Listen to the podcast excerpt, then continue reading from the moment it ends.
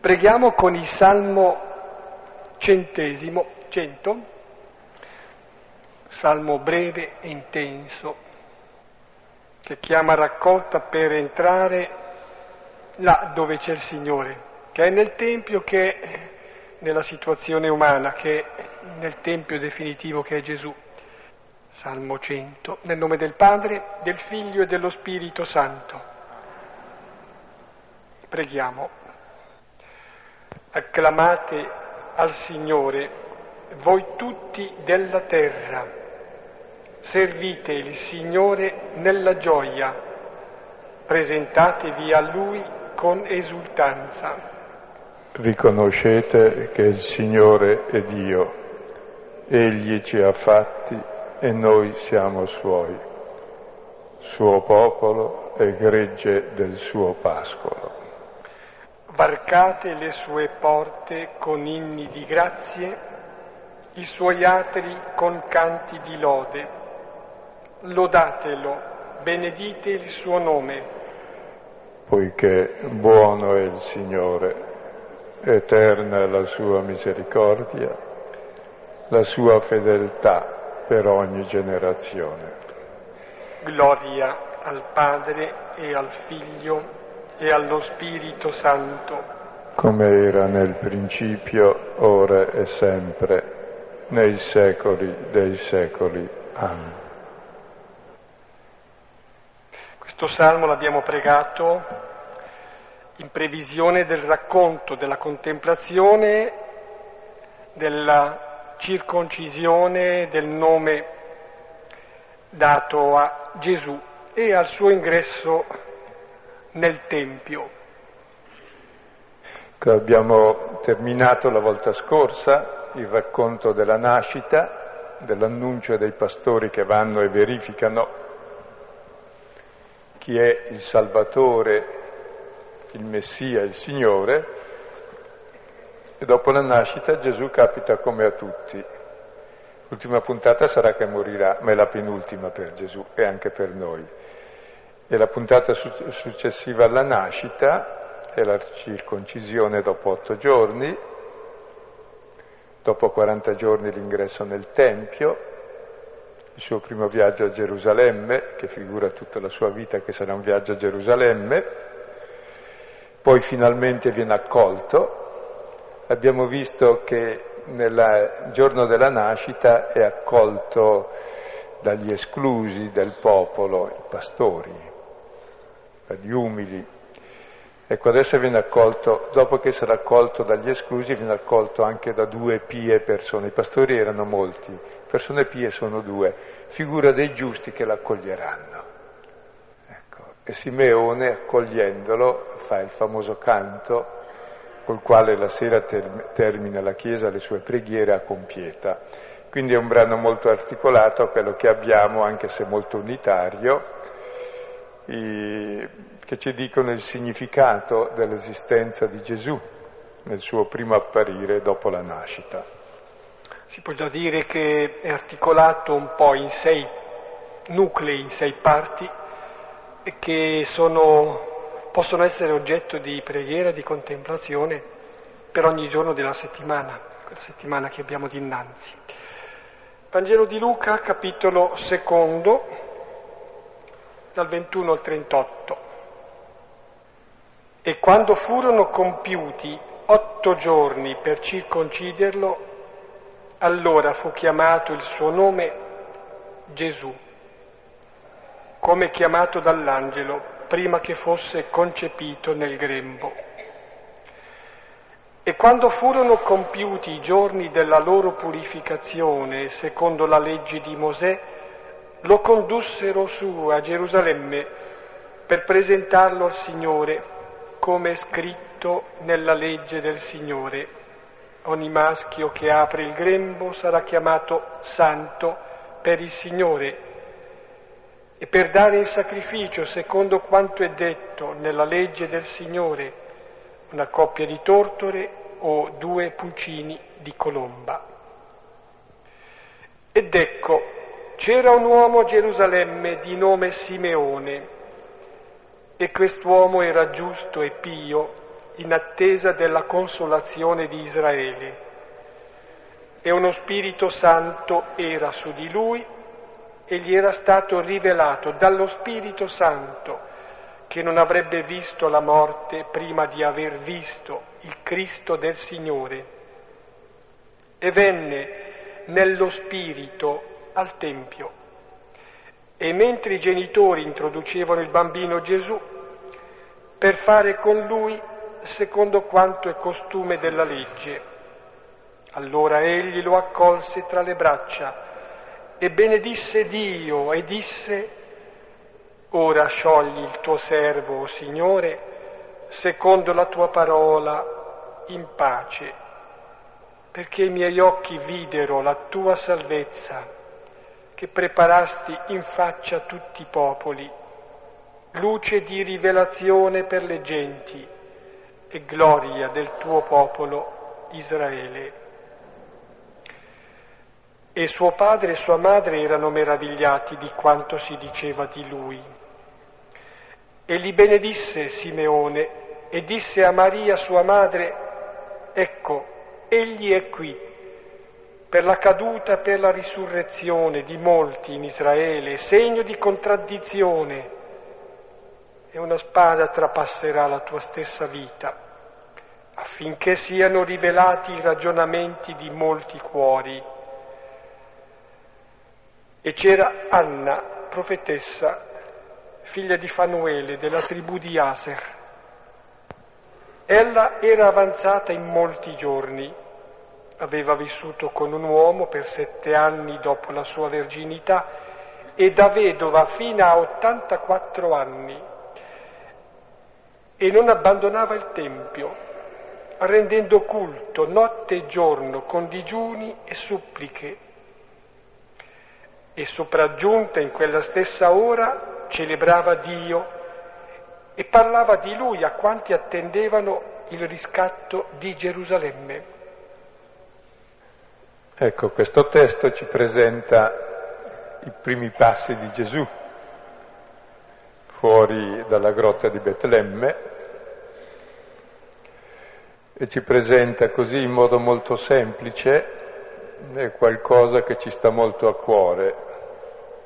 Gesù che entra secondo la legge nel popolo dell'alleanza, lui che riceve il nome e lo possiamo chiamare per nome, poi lui che è il Signore che entra nel Tempio,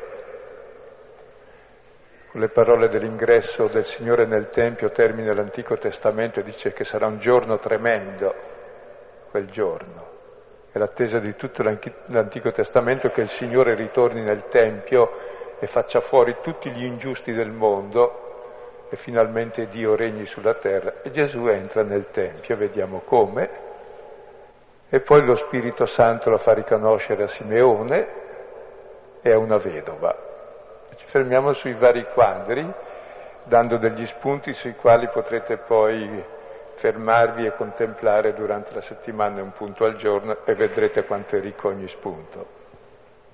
E quando furono compiuti otto giorni per circonciderlo, allora fu chiamato il suo nome Gesù, come chiamato dall'angelo prima che fosse concepito nel grembo. In genere noi diciamo che il giorno finisce, perché qui dice che i giorni sono compiuti. Che differenza c'è tra il compimento e la fine? Può dire finiti gio- otto giorni. Perché il tempo, così come lo intende la scrittura, come lo intende il Vangelo, è gravido di eternità, quindi non è che scorra o, come dice la traduzione, passa semplicemente, si compie. È un tempo che non si consuma ma piuttosto si riempie è ben diverso dal tempo passato, dal tempo finito, il tempo trascorso, dal tempo compiuto. Un tempo che si riempie, il tempo è vita. La vita non è che passa, si riempie, è un compimento, vuol dire che ha un fine.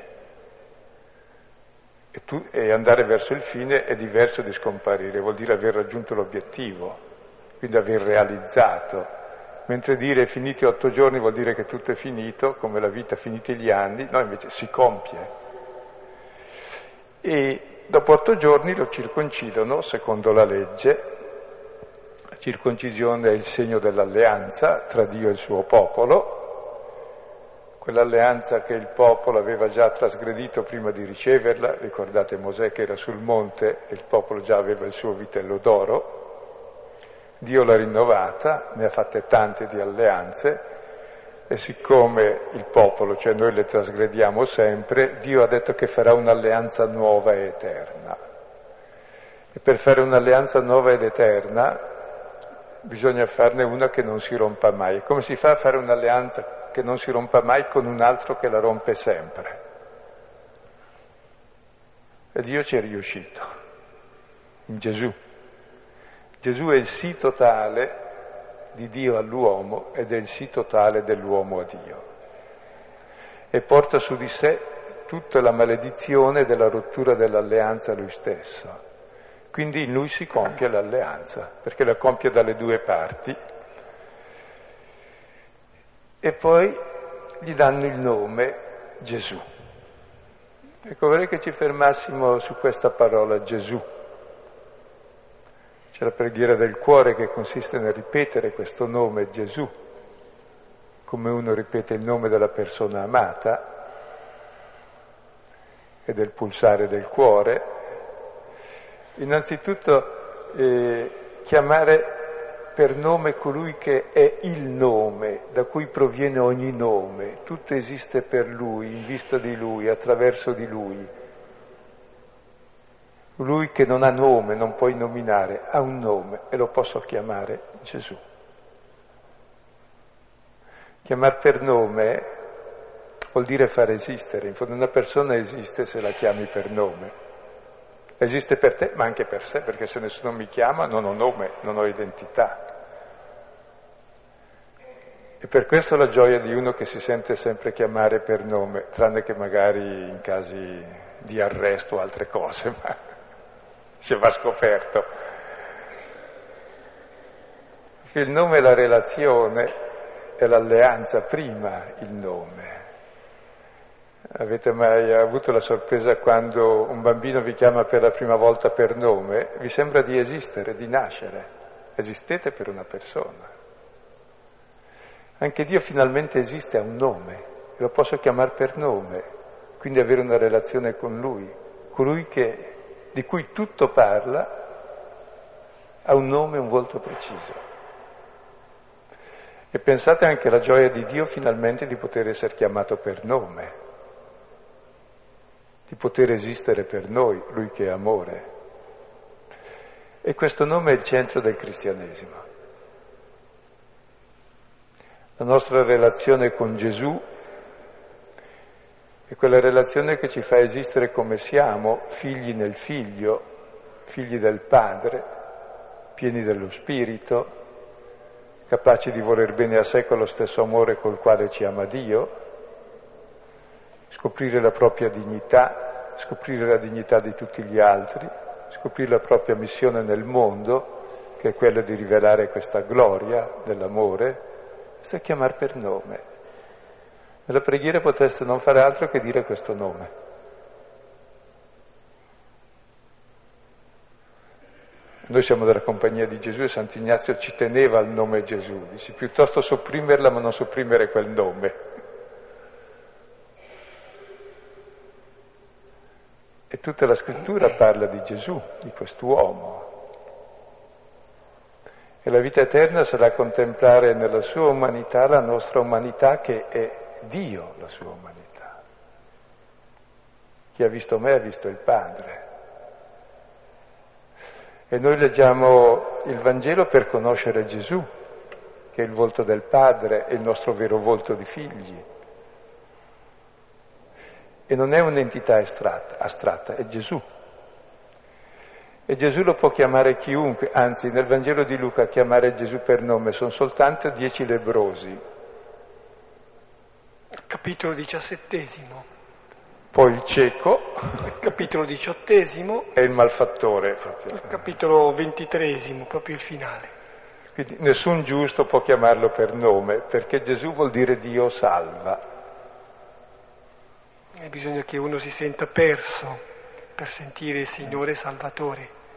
Non è che Lui ci voglia perdere, ci vuole dare la salvezza perché la nostra salvezza è quella di essere ciò che siamo, figli. E in relazione con Lui, con questo nome, diventiamo noi stessi. Questa è la salvezza. Come se salvate un documento, non è che vi aggiunga qualcosa al documento che ve lo stravolge, salva quel documento che sennò va perso. Così la nostra umanità è persa senza questo nome. E quindi sono state almeno un giorno su questo nome. E la sorpresa di chiamare Dio per nome da amico a amico, da qualunque sia la mia posizione, malfattore, eh, lebroso, cieco, non capisco niente, mi sento immondo. No, è il mio diritto a conoscerlo e a chiamarlo per nome. Qui potremmo fermarci tutta sera, ma ci fermeremo anche gli anni successivi se ci siamo, è la vita eterna, quindi andiamo avanti. No, piace l'idea poco fa esposta, cioè che, chiaro, Dio è vita, Dio è gioia, e però eh, chiamarlo per nome eh, non mi sembra un azzardo ritenerlo qualcosa che lo fa vivere ancora di più, lo fa gioire ancora di più. Proseguiamo. Quando furono compiuti i giorni della loro purificazione, secondo la legge di Mosè, lo condussero su a Gerusalemme per presentarlo al Signore, come è scritto nella legge del Signore. Ogni maschio che apre il grembo sarà chiamato santo per il Signore e per dare in sacrificio, secondo quanto è detto nella legge del Signore, una coppia di tortore o due pulcini di colomba. quando sono compiuti i giorni della purificazione, cioè dopo 40 giorni. Ora, il testo è sempre attento anche ai minimi dettagli. dopo 40 giorni, aggiunti ai nove mesi della gestazione di Gesù, aggiunti ai sei mesi del Battista, che rappresenta la promessa, esce esattamente il numero di 70 settimane, 490 giorni, che è quanto profetizza ancora l'Arcangelo Gabriele al profeta Daniele, in Daniele 9:24, sul compimento delle promesse di Dio. Finalmente Dio arriva e aggiusta il mondo. E cosa fa Gesù? Va a Gerusalemme.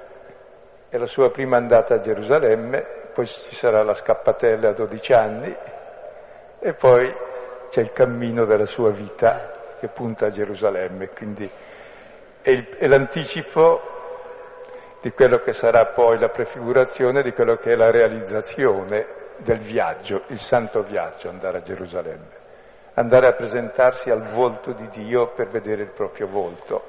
Ed è tutto il cammino di Gesù che ci fa vedere il volto del Padre proprio a Gerusalemme sulla croce, amando i fratelli totalmente. E però la visita del Signore al Tempio, se ricordate, è anche l'ultimo capitolo della Bibbia della, del Primo Testamento, Malachia 3, dove dice verrà il Signore nel suo Tempio, cosa farà? Sarà fuoco che brucia tutti, tutte le ingiustizie e poi sarà lisciva per il clero, cloro al clero e fuoco al resto. Era, cioè, brucia tutti, insomma e sarà giorno di vendetta e di macello, non sopravviverà nessun malfattore, sterminerà ogni iniquità dalla terra. Siccome siamo tutti iniqui, ci stermina tutti. Ecco, Gesù fa il suo ingresso nel Tempio. Chi è? È questo bambino. Proprio così stermina ogni iniquità. Questo bambino. E chi accoglie questo bambino ha vinto ogni iniquità, ogni ingiustizia e realmente entra in comunione con Dio. Viene in mente il Salmo ottavo, dove si dice con la bocca dei bimbi e dei lattanti affermi la tua potenza contro i tuoi avversari, per ridurre al silenzio nemici e ribelli. È un bimbo. E, Gesù ha, avuto, ha, fatto un errore in fondo nella sua vita, che si è sempre suonato in tono minore. Nella nascita sì c'erano anche gli angeli, ma l'hanno visto i pastori, gli altri hanno visto un bambino e basta. Avessero visto chi era lui, tutti l'avrebbero accolto e adorato, sarebbero prostrati ancora adesso dopo duemila anni. Poi doveva arrivare col cavallo, con la forza, con i carri armati, far fuori tutti, viene con l'asinello. Avrebbe dovuto venire sul trono della gloria, giudicare tutti, arriva sul trono della croce a salvare tutti. È il difetto di Dio questo tono minore. È beato chi ha gli occhi per vederlo. E il segno del Signore è sempre questo tono minore che non fa scalpore, non alza la voce sulle piazze, non rompe la canna fessa, non spegne il lucinio fumigante, viene sempre come ultimo di tutti, il più piccolo di tutti per essere accolto, perché Dio è amore e l'amore si fa piccolo per essere accolto. E proprio in questa piccolezza compie il giudizio, distrugge il Tempio, distrugge la falsa immagine di Dio che abbiamo, con tutta l'ingiustizia che ci prospera in questa falsa immagine, sia clericale sia che politica.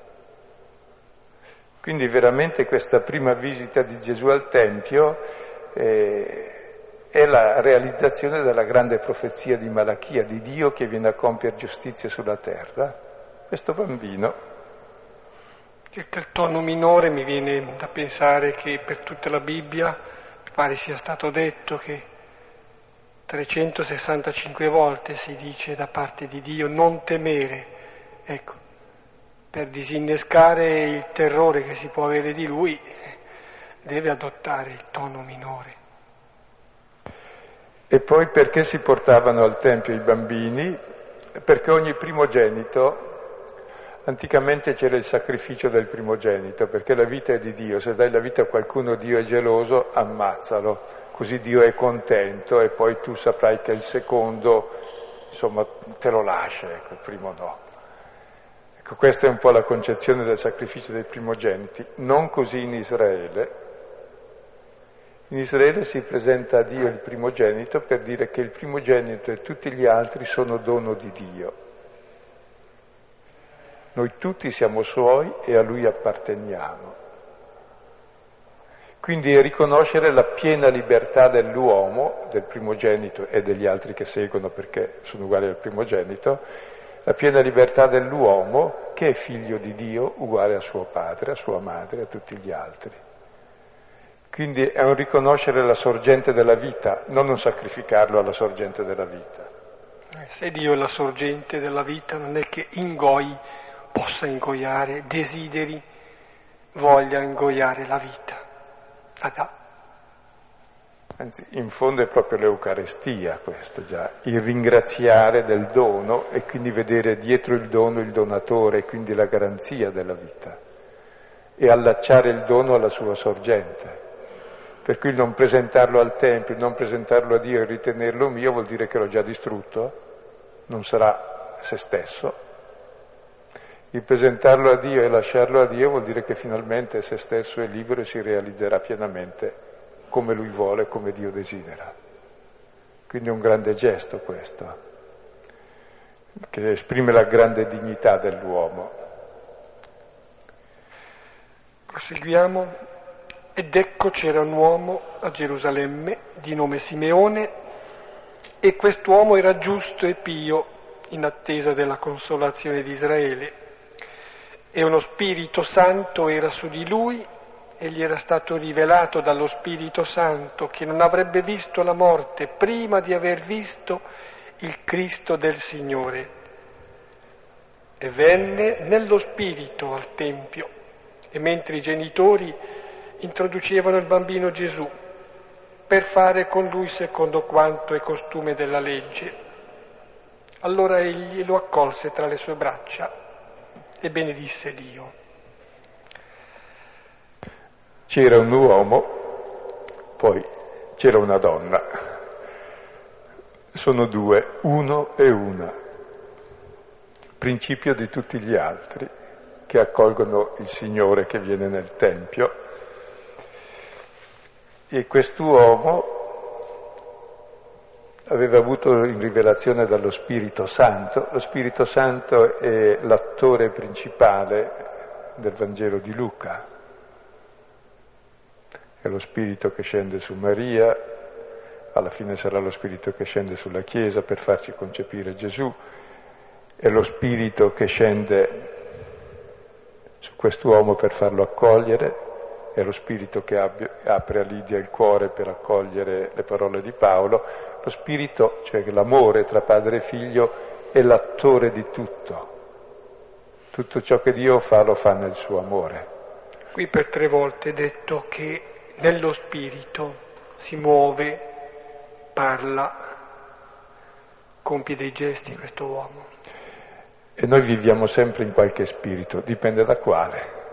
Ecco, se lo spirito di Dio, lo spirito dell'amore o lo spirito dell'egoismo, dell'interesse, del, eccetera.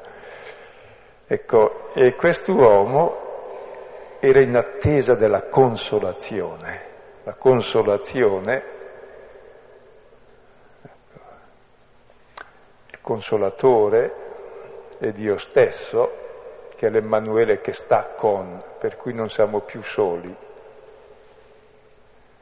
Attendeva il Signore che viene e gli era stato rivelato che non avrebbe visto la morte prima di aver visto il Cristo Signore. Simeone eh, vuol dire Dio ha ascoltato, cioè la sua attesa viene compiuta.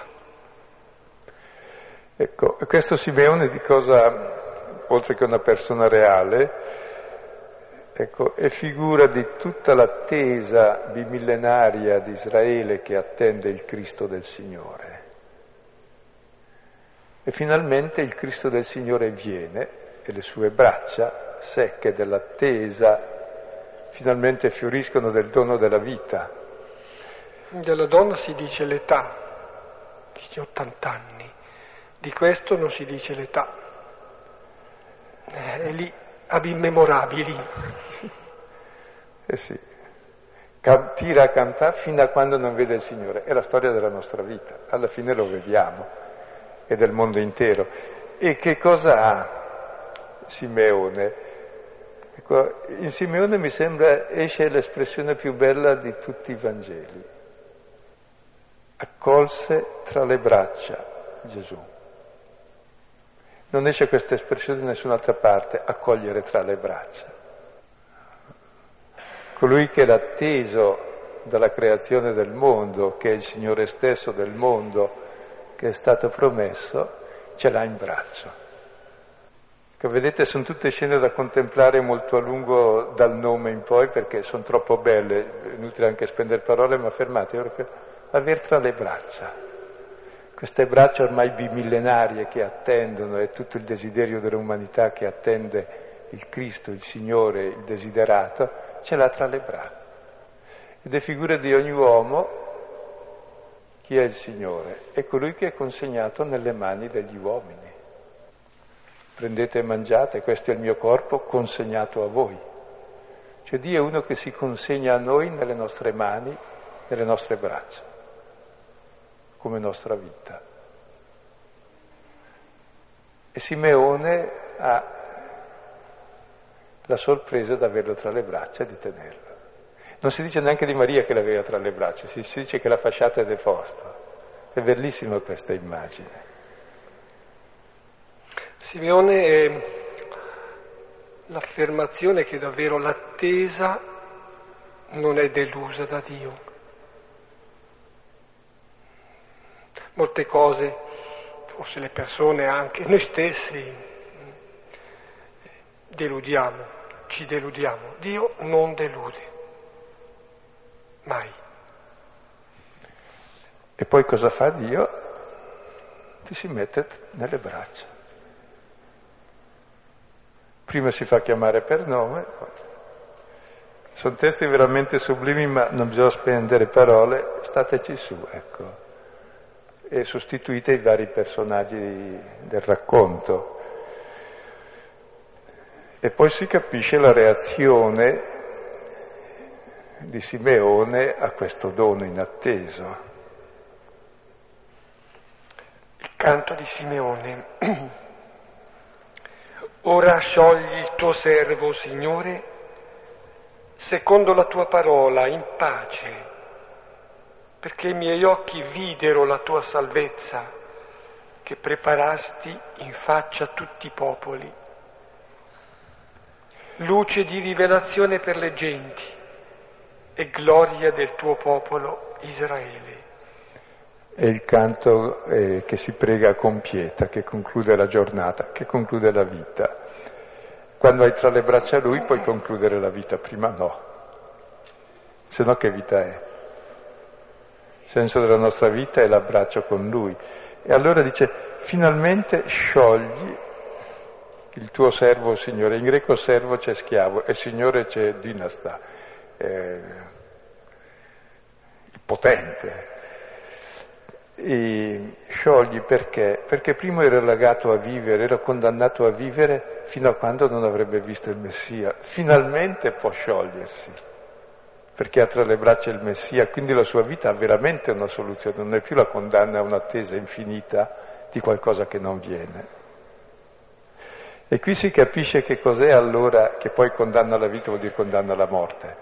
La nostra non è una morte ma l'abbraccio con lui. Allora lasciami andare, che è bello, che è la sazietà. Non so se c'è un bel canto di Bach, Ich habe genug, che è il canto del Nung Dimittis, bellissimo sembra questo canto di abbandono e di pienezza di gioia. Secondo la tua parola, mi avevi promesso che l'avrei visto, ora finalmente lo vedo. Non sono più condannato né a vivere né a morire. Secondo la tua parola, perché appunto Dio ha ascoltato. E questo è il significato ancora, mm-hmm. dico, di Simeone. E questo canto, dicevamo, è il canto della sera perché noi possiamo sciogliere gli ormeggi e saltare verso la vita perché abbiamo la vita tra le braccia e quindi ci sciogliamo da questa vita, da questa schiavitù della morte, perché ormai la morte non è più morte ma è l'abbraccio con lui. E questa salvezza che ho tra le braccia io l'hai preparata per tutti i popoli, popoli tutti. Ed è una luce questa salvezza che poi io ho tra le braccia per tutte le genti, le genti sono i pagani, e sarà la gloria di Israele, il primogenito, il primo che ha accolto il Messia e che lo dona al mondo intero. Quindi in quel bambino che ha tra le braccia, Simeone vede oggi un Salvatore, il Cristo Signore. E finalmente la sua vita è compiuta, non è più persa e non vive più sotto l'incubo del fallimento, della paura della morte che lo tiene schiavo per tutta la vita. Finalmente la vita fiorisce. Nelle braccia di questo vecchio, della vecchia, antichissima attesa stringono la vita e gli occhi vedono la luce.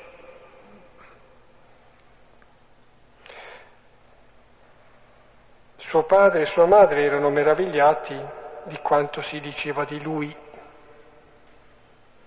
E li benedisse Simeone, disse a Maria sua madre, ecco, egli è qui per la caduta e per la risurrezione di molti in Israele segno di contraddizione. Una spada trapasserà la tua stessa vita affinché siano rivelati i ragionamenti di molti cuori. Ecco, Giuseppe e Maria sono meravigliati di queste parole, Simeone li benedice e poi dice a Maria, ecco, egli è qui per la caduta e la risurrezione. Cioè, la vita di Gesù è scandalo per tutti, nessuno accetta un Messia così, neanche i discepoli, cadranno anche loro, neanche il suo popolo, cadrà anche lui. tantomeno gli altri che lo uccideranno. Siamo stati noi romani a ucciderlo.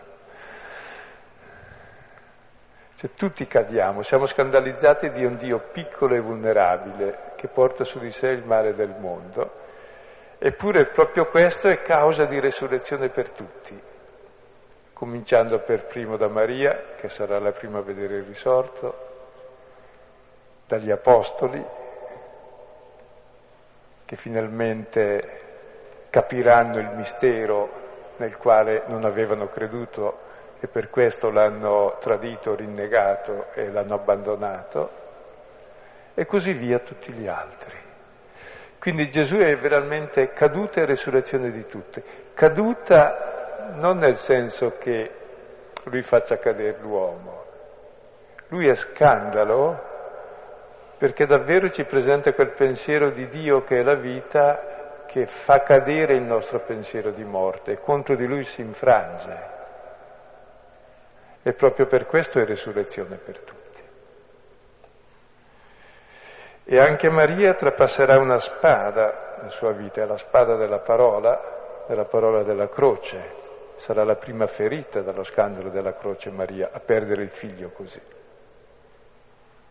E sarà la prima a risorgere, ad accettare questo scandalo. E proprio questo segno di contraddizione vuol dire segno contraddetto e che contraddice, è un segno contraddetto da tutti gli uomini che contraddice tutti i pensieri vani degli uomini per svelare i falsi ragionamenti dei cuori e rivelarci la verità di un Dio che ci ama così. E quindi fa la profezia della passione del Signore, il buon Simeone. Quindi è già contenuto il futuro del Vangelo in questa visita al Tempio, in questo racconto dello scandalo della croce e della risurrezione. Sì. Simeone pronuncia questa che è una benedizione e una predizione. Vengono in mente le parole di Paolo, prima lettera ai Corinti, capitolo primo, dove eh, dice, ma tu cerchi segni di potenza, è chiaro, Gesù è scandaloso, non è potente, certo. E tu cerchi una soluzione che sia intelligente, ma quello che offre Gesù, la sua esistenza, soprattutto la sua morte, la croce, è vera stupidità. Traduzione che ho tra mano, adesso guardo e dico, dice stoltezza, stoltezza è bello, oppure anche follia. No, è stupidità, in greco dice proprio stupidità. Cioè altre cose si possono scegliere altri metodi, non questi. Però per quelli che credono è potenza di Dio.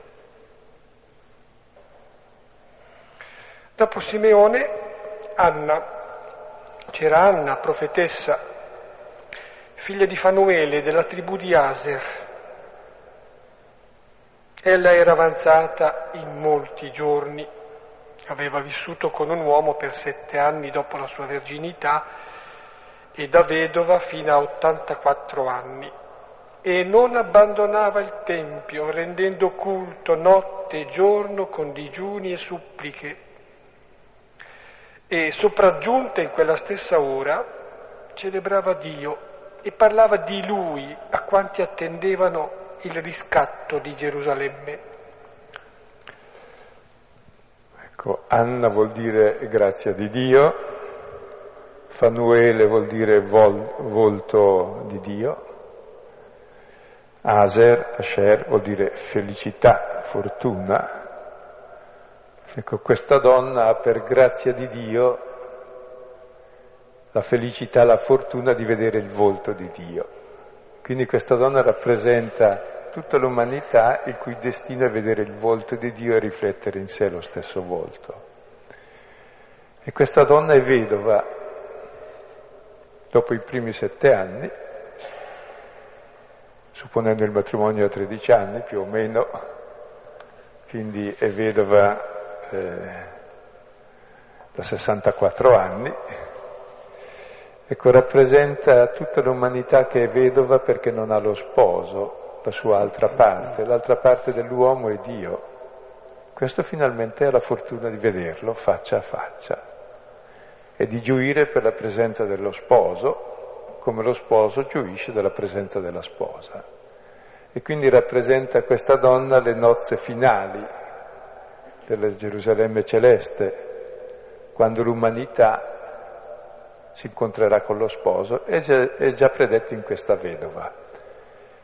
E sostanzialmente siamo tutti vedove in attesa delle nozze e lei finalmente celebra Dio, mentre prima digiunava e suppliche e digiuni notte e giorno nel Tempio, finalmente celebra Dio in quella stessa ora, richiama l'ora della croce, esce la parola ora, e parlava di lui, celebra Dio e parlava di lui, del bambino, a chi aspettava il riscatto, la liberazione.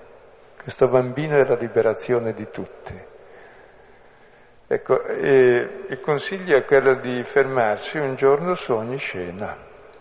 La prima, la circoncisione e il nome di Gesù. La seconda, il Signore entra nel suo Tempio, la grande attesa di disastri, la fine del mondo. La fine del mondo è questo bambino che entra nel Tempio, così. Terza scena, poi seguite bene il testo, Simeone che l'ha tra le braccia, lo accolse tra le braccia. La quinta, la quarta scena, scusate, è ora lascia, non dimittis. Ecco il canto dei salvati, di chi può ormai vivere in pace la vita perché la notte non è più notte, la morte non è più notte, ma è l'abbraccio col Signore. Poi, quinto, la profezia, che è l'anticipo del Vangelo, rivelata a Maria, la madre. Questo qui sarà caduta, scandalo per tutti e risurrezione per tutti. Tutti inciamperanno davanti al mistero del suo amore che dà la vita per noi, nessuno lo riconoscerà, è proprio in questo che Lui dà la vita per noi in modo incondizionato, finalmente tutti riconosceremo la gloria e risorgeremo. E sesta scena, questa donna, Anna, grazia del Signore, Fanuele, volto di Dio, Asher, Aser, la felicità, ecco di chi è vero da 64 anni e finalmente incontra quello che è il suo vero sposo. Ecco, accanto a questo suggeriamo qualche testo, in qualche modo a rinforzo, ma qualche testo come beh, il Salmo 100 che abbiamo pregato, 199, poi dall'Esodo, capitolo 3, 13-15, sempre dall'Esodo capitolo tredicesimo 11-16, già citato il profeta Daniele capitolo 9 20-27, già citato Malachia capitolo terzo dal versetto primo innanzi, e dal libro del profeta Isaia 54 1 e seguenti, 62 1 e seguenti, e da ultimo circa la paura della morte, dell'insignificanza, dello scacco da cui ecco, siamo liberati. Ebrei 2, 14, 15.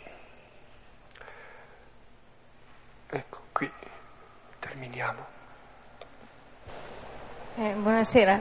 Eh, io volevo chiedere se eh, quella famosa spada che lei ha detto che è la spada che trafigge Maria è la parola, eh, volevo chiedere se, eh, se, è possibile leggerla in altri, in altri modi, cioè anche rispetto al problema del dolore, se può essere letta anche in altri modi. Sì, è la parola dello scandalo, della contraddizione e della croce, quindi è chiaro. Ma quando si intende parola nel Nuovo Testamento la parola è proprio la parola della croce con quel che comporta per Maria ma anche per tutta l'umanità. Il problema è quello del dolore, del male.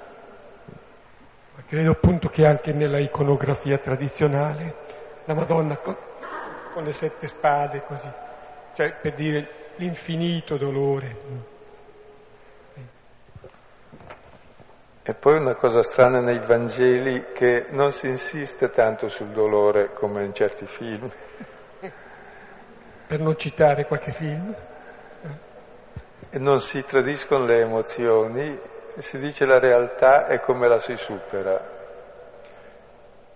Mentre noi abbiamo forse un gusto del dolore che stiamo lì a rimestarlo all'infinito peggiorandolo, mentre invece il dolore è capito bene.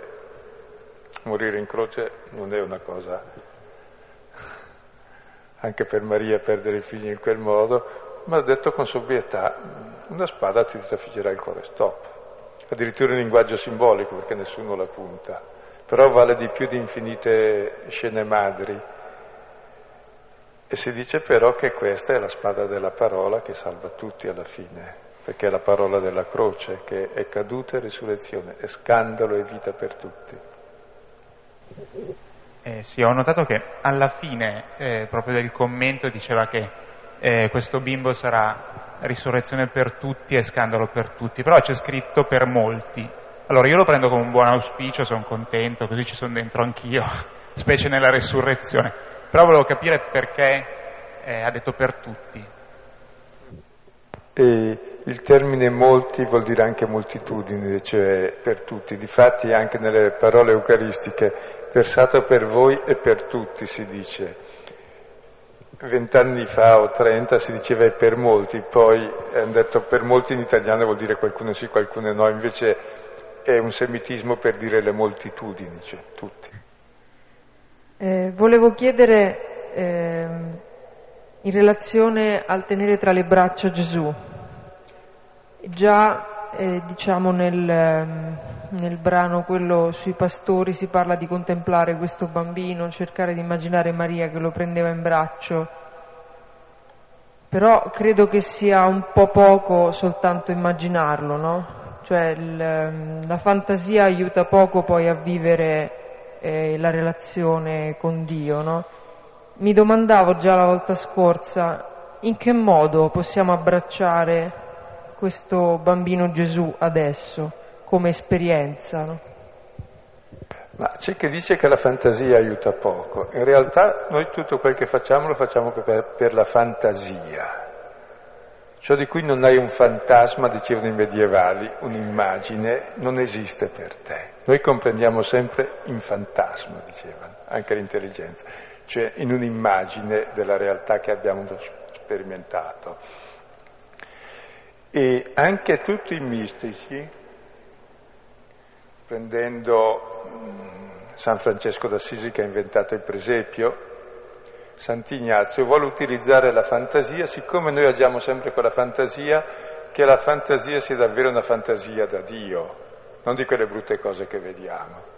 E il Vangelo lavora sul nostro mondo fantastico, ci presenta delle scene, dei racconti che agiscono nella nostra fantasia per farsi immaginare. E quel Dio di cui non abbiamo immagine, ne abbiamo l'immagine attraverso il racconto che è il volto di Gesù poi. Più importante è la fantasia. Immagina di tenerlo in braccio, vedrai come cambia la tua vita. Sì, ehm, non è che, che Dio voglio... sia così. Tutte le speculazioni su Dio non valgono questa immagine di tutte le religioni, comprese le più sublimi, che si sollevano da terra. Che Dio sia per che accoglie in braccio. Prova a vedere cos'è. Se, se mi trovo una speculazione più alta teologica e mistica di questa. Scusa, prego, volevi dire un'altra cosa, però, però io volevo dire questa che è importante, scusa. Sì, volevo solo chiederti ancora una parola anche su, eh, ti ringrazio diciamo di questa prima, eh, anche sull'altro aspetto, cioè eh, come esperienza proprio di vita, ehm, chi possiamo abbracciare noi oggi eh, come faceva Maria con Gesù o in quel senso intendevo dire...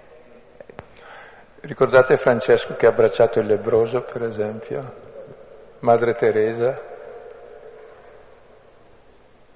Quindi si può. Anche Sant'Ignazio lo stesso con un appestato. Cioè il conoscere che lì è il Signore ti fa agire diversamente con chi hai davanti, chiunque esso sia, soprattutto quelli che non vorremmo guardare, sono Lui. Una cosa che mi interroga profondamente è questa cosa, cioè Cristo, il figlio di Dio, è entrato in Gerusalemme su un asino, eh, nasce povero, mm, fa una vita da povero, tanto da non avere neppure un dove, dove dormire. Mi chiedo, ma com'è possibile seguire una persona così? Se, quando l'uomo è portato al trionfalismo, è portato, che ne so, a, a seguire l'uomo che, che, è pieno di denaro, che, che gira col transatlantico eh, per farsi notare. Ecco, com'è possibile seguire un Dio così? Non, non era meglio che si presentasse in altro modo per avere più discepoli, più persone? che lo seguissero eh. davvero. Di questi ne abbiamo tanti oggi che per avere tanti discepoli si presentano così, ma Dio ci liberi da quegli uomini, sono quelli che fanno le guerre, ammazzano, ci sfruttano, fanno la miseria nel mondo e ci fanno fessi tutti. Dio ce ne liberi. Ci libera facendo il bambino, molto astuto Dio. Se no saremmo tutti schiavi e rinscemiti. Sì, ma pochissimi possono capire. Tutti lo capiscono, tranne, tranne tranne, difatti dice beati voi poveri che lo potete capire. E alla fine lo capiremo tutti perché alla fine tutti saremo poveri. Forse di fare le scarpe poi ce le faranno anche a noi presto o tardi. E alla fine poi c'è la grande livella che ce le fa a tutti qualcosa di uguale, allora capiremo che cos'è la vita. È veramente ciò che hai saputo accogliere, amare, le relazioni positive che hai saputo stabilire. Questa è vita, l'altra è morte che semina morte e non dà felicità. Dà inquietudine, guerra, invidia, prepotenza, arroganza, stupidità, perché poi non capiscono più niente, è accecato uno che è così. Per fortuna che non si è presentato così, andava ammazzato subito se si presentava così Dio. E invece l'abbiamo ammazzato perché si è presentato in modo diverso, vedi? e questo è il segno di contraddizione, appunto. Quel che dici tu è proprio il segno di contraddizione, che è qui per la caduta e la risurrezione di tutti, mentre se si fosse presentato in altro modo sarebbe stato solo per la rovina di tutti e basta saremmo tutti sudditi tremanti di questo prepotente che dominerebbe davvero tutto il mondo e nessuno si può ribellare. Se Dio avesse voluto fare il padrone, poveri noi. Gli altri più o meno ci riescono per pochi anni e poi si sgonfiano. Come Erode si dice si disanimalò, un angelo lo punse e si sfiatò. mentre tutti dicevano parli da Dio, parli da Dio, si sfiatò roso dai vermi, già in vita, tutta la sua vita è stato essere un roso dai vermi. Comunque come provocazione mi è sembrata buona questa che è stata fatta. Molto. Perché non ha fatto così? Però mi viene in mente ancora quello che altre volte pure abbiamo detto qui, che certo Dio lo riteniamo perfetto, ma se ascoltasse i nostri consigli potrebbe migliorare. Io volevo contemplare la scena della presentazione del Signore, nel senso è, eh, c'è un soggetto indefinito, lo condussero, condussero il Signore per presentarlo al Signore, cioè come il Signore si presenta a se stesso, diciamo. Non so, c'è un modo in, in cui, cioè, come noi anche possiamo presentare il Signore al Signore. E poi un'altra piccola cosa. Come disse il Signore al mio Signore, lo dice sì, Gesù. Come disse, infatti. e poi, non so, a volte quando, quando guardo, quando dice uno Spirito Santo era su di lui e, e gli era stato rivelato dello Spirito Santo, cioè a volte sembra che, non so, mi sembra che si parli di due spiriti diversi, perché nel senso l'ha tradotto con un articolo indefinito e l'altro con l'articolo definito, mi faccia capire. Perché il primo in greco è senza articolo, quindi fa da articolo indefinito, e l'altro ce l'ha.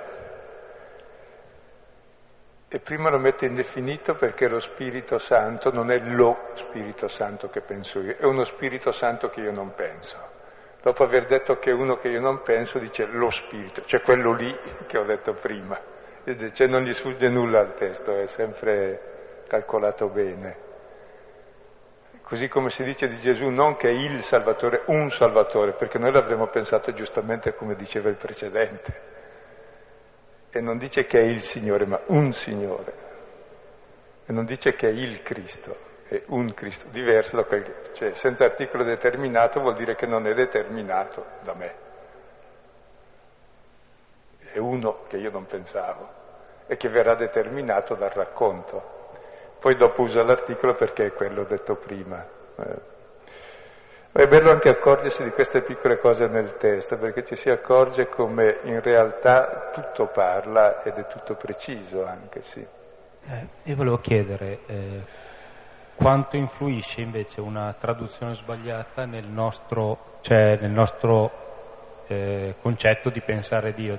Cioè, prima si è parlato eh, Gesù è povero, nato in una grotta.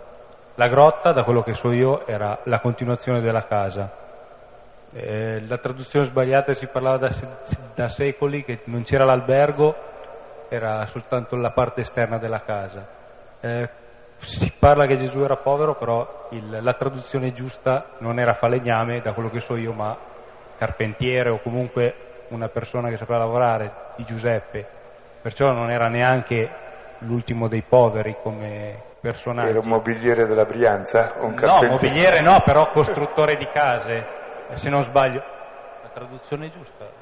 Perché no, non c'era il boom edilizio. Però dopo, cioè, tutte queste traduzioni in italiano no, eh, o in beh, altre lingue, sì. quanto influiscono dopo sì. nel nostro pensiero, sì. il modo di pensare Dio ancora sbagliato? Cioè, se no. prima era sbagliato un modo di pensare Dio, adesso quanto possono influire? Voglio dire, quello che stai dicendo tu sono interpretazioni che ho letto anch'io, anche di autori esimi, ma che non rispondono alla realtà sono interpretazioni. Spero che non interpretino così anche la croce, che è un'interpretazione, se, uno, se non è povero uno che muore in croce come bestemmiatore e delinquente, che non ha dove posare il capo, non so chi è povero. No, su quello che ecco. come, Poi dopo... Sono, però su, su altre cose Dopo quella cosa non era l'albergo, ma è il luogo dove si slacciano le bestie, il caravanserraglio. Non c'era posto neanche lì se non è povero che non c'è posto neanche lì. E poi abbiamo, il testo... abbiamo tutte queste traduzioni no. sbagliate che ci, ci, no, beh, sì. cambiano un attimino il modo di pensare.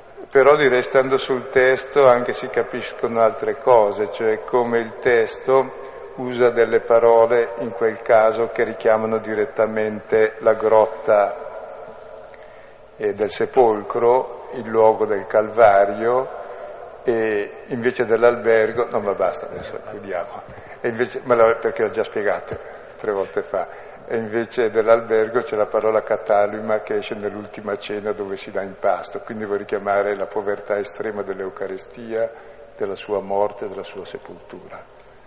Quindi certamente non è fuori luogo. Se poi uno Sai, una parola vuol tradurla diversamente, è anche possibile in greco, però non risponde ai fatti e soprattutto al valore che dà l'autore nel contesto.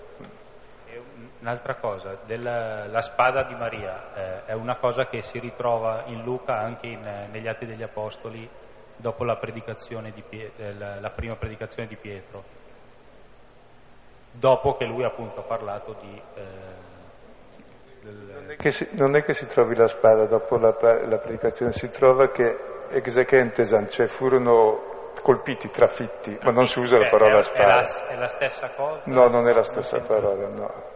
Qui era un fire, comunque è la trafittura, cioè quella trafittura del cuore di qualcosa che ti colpisce mortalmente dentro e ti cambia, sì. Mentre è la stessa che si usa di Gesù in croce quando sarà trafitto in Giovanni.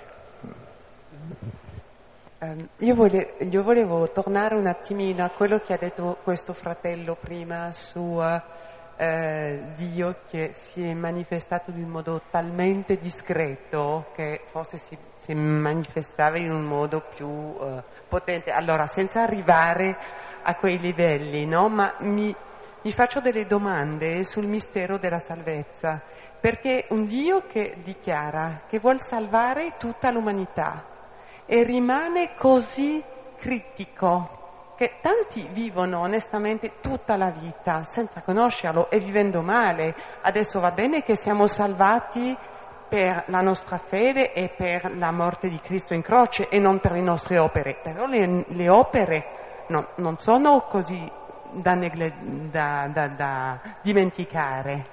No? E poi questa nostra libertà che, che lui ci lascia in un modo quasi sconsiderato a volte, insomma per me questo è un mistero. Detto molto bene Martino, è un mistero. Come abbia scelto questa via e questo rispetto della libertà e questa discrezione somma con l'uomo è davvero il grande mistero. Ed è morto in croce per questo mistero. Ma come farà a salvarci tutti allora? È un fatto suo, ci penserà.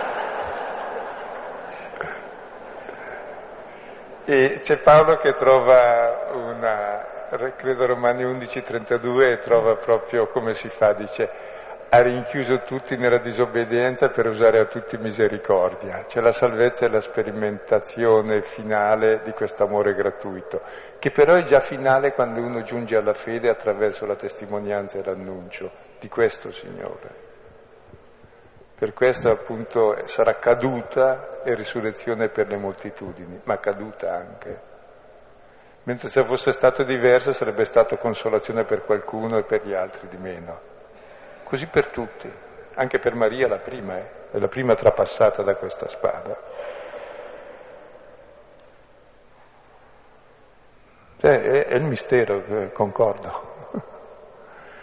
Dio ci ha pensato su tanto non ha trovato altro modo. Noi eh, ne abbiamo tanti altri, ma forse questo, dice Paolo, mentre gli uni cercano sapienza, gli altri cercano potenza, noi predichiamo Gesù Cristo e questi crocifisso. Stoltezza per gli uni, debolezza per gli altri, potenza e sapienza di Dio che salva il mondo. E Paolo è sicuro di dire che è il grande mistero.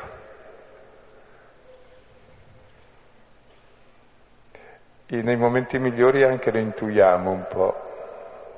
Per esempio guardando il bambino come davvero il bambino è salvezza di tutti.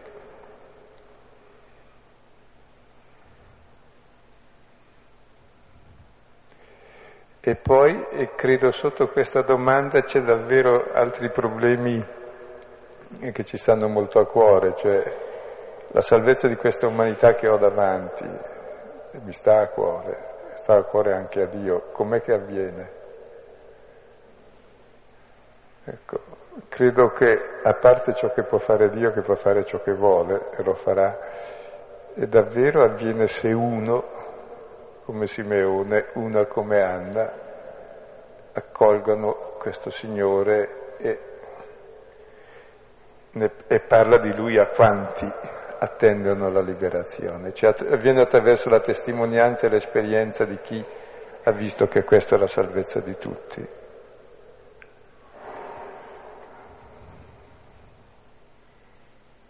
Sì, è molto lento il cammino, sì. Prego. Abbiamo visto che di Simeone si parla poco, comunque Stasera mm, ho messo a fuoco che la vita di Simeone è veramente invidiabile, nel senso che lui non è vissuto in un'assenza, non era una vedovanza la sua, perché alla sua età, cioè così vecchio, capace di entusiasmarsi, vuol dire di quella presenza, vuol dire che ha vissuto sempre alla presenza di quella presenza. E quindi ha vissuto nella, in una speranza non rintanato nel Tempio perché alla sua età se fosse stato rintanato sarebbe incartapecorito, ma era ancora giovane perché ha vissuto, cioè è una modalità di vita che io invidio. Cioè, tra l'altro a me colpiva di questo testo, no? perché poi il testo è sempre per il lettore. E chi è questo Simeone al quale che è in attesa della consolazione di Israele, al quale lo Spirito ha promesso che non avrebbe visto la morte senza aver visto il Cristo Signore, siamo ciascuno di noi, chiamati ad accoglierlo anche quotidianamente nelle nostre mani. Se...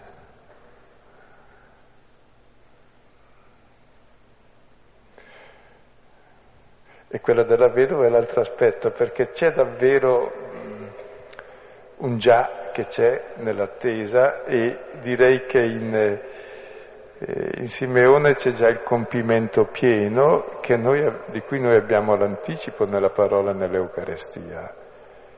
E però siamo ancora vedovi fino a quando viene questo compimento. Però viene e questo già modifica la nostra vita nella fede, cioè accetto ora la vita e anche la morte come abbracciare il Signore, che è diverso da una vita che abbracciare la morte.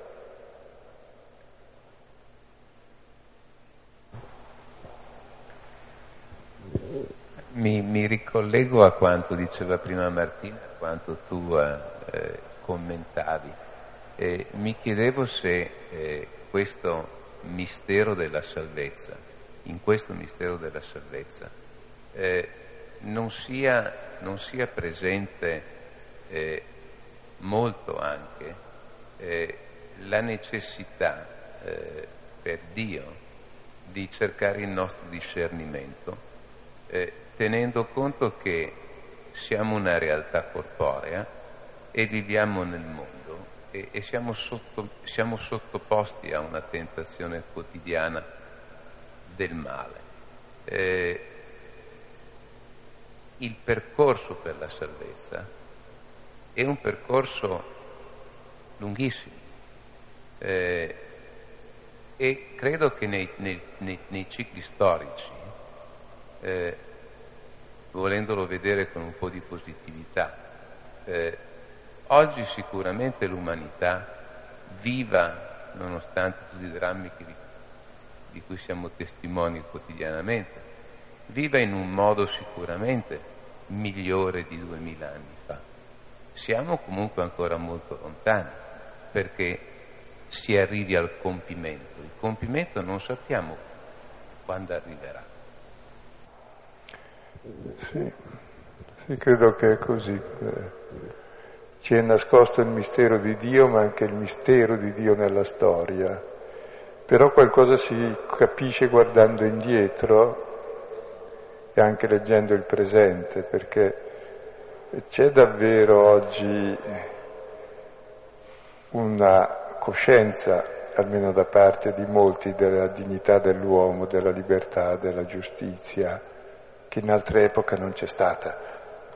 Quelle cose atroci che vediamo erano la norma, ma non solo a livello globale in qualche posto, era la norma, non so, eh, Milano aveva 300 torri che ha buttato giù il Barbarossa, se ho letto giusto da piccolo, che si scannava la torre dell'uno con quella del vicino.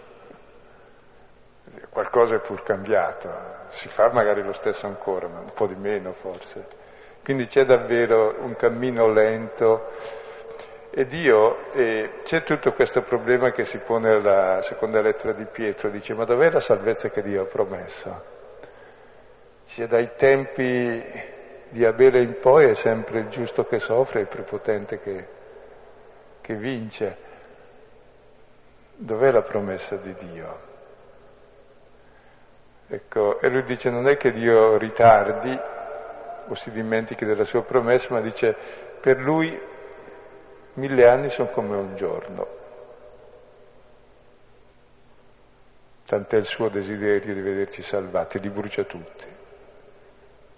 È un giorno come mille anni, tanto è il suo desiderio ancora che non ci vede ancora salvati del tutto. Cioè, proprio Dio rispetta il corso della storia, che è storia di Dio. E la croce è davvero la salvezza della storia che viene nella storia attraverso l'uno, anche qui è uno, poi un altro, poi un altro, e poi eh, entra, entra, sì. Certamente alla fine tutti saremo salvati. E dice Dio pazienza perché vuole che nessuno si perda. Nessuno.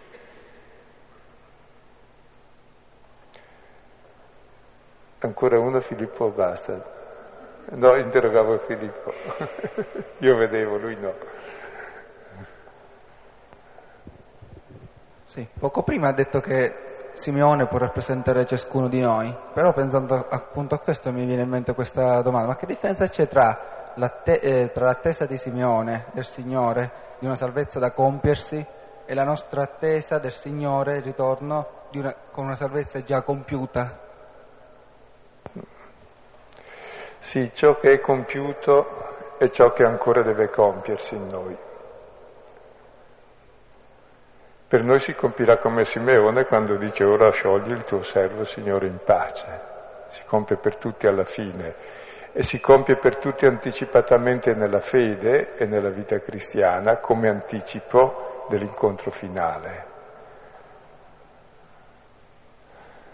No, è una risposta troppo enigmatica? Sì. Magari cerco di spiegarla. Sì. La salvezza, o meno, cerchiamo di comprendere, comunque la, la intravediamo, non so, la, la, intuiamo, nel senso, eh, mentre magari Simeone l'aveva cioè, intuita ma comunque non l'ha vista, nel senso è diversa l'attesa, defini- poi il, sì. ritorno che aspettiamo noi è definitivo, nel senso, mentre... Sì quello che aspettava Simeone era, non so, un intermedio, non lo so, questo passaggio. Eh, volevo, dire, di, sì. so. Volevo, dire, una cosa poi magari chiudiamo, spero che ti soddisfi. E il Vangelo ci fa un racconto dal principio alla fine che è il compimento della salvezza. Ognuno di noi, ogni persona, ogni generazione, la storia intera fa lo stesso percorso partendo dal punto di inizio alla fine.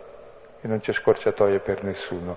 Quindi non è che ciò che è compiuto basta è compiuto e tutto è finito, no, ciò che è compiuto è da compiersi ora, qui e ora, in me, nella mia vita, nella mia generazione e in tutta la storia. Cioè il mistero della croce e della resurrezione è direi il modulo di ogni istante della vita e di tutta l'esistenza, di tutta la generazione e di tutta la storia. Di questo sono sicuro perché tutto il Nuovo Testamento legge la storia in questa chiave. E, e non ne trovo altri, la chiave che ci ha dato Dio. Signore, insegnaci a pregare. Padre nostro che sei nei cieli, sia santificato il tuo nome, venga il tuo regno, sia fatta la tua volontà come in cielo, così in terra. Dacci oggi il nostro pane quotidiano, rimetti a noi i nostri debiti, come noi li rimettiamo ai nostri debitori, e non ci indurre in tentazione, ma liberaci dal male. Nel nome del Padre, del Figlio e dello Spirito Santo.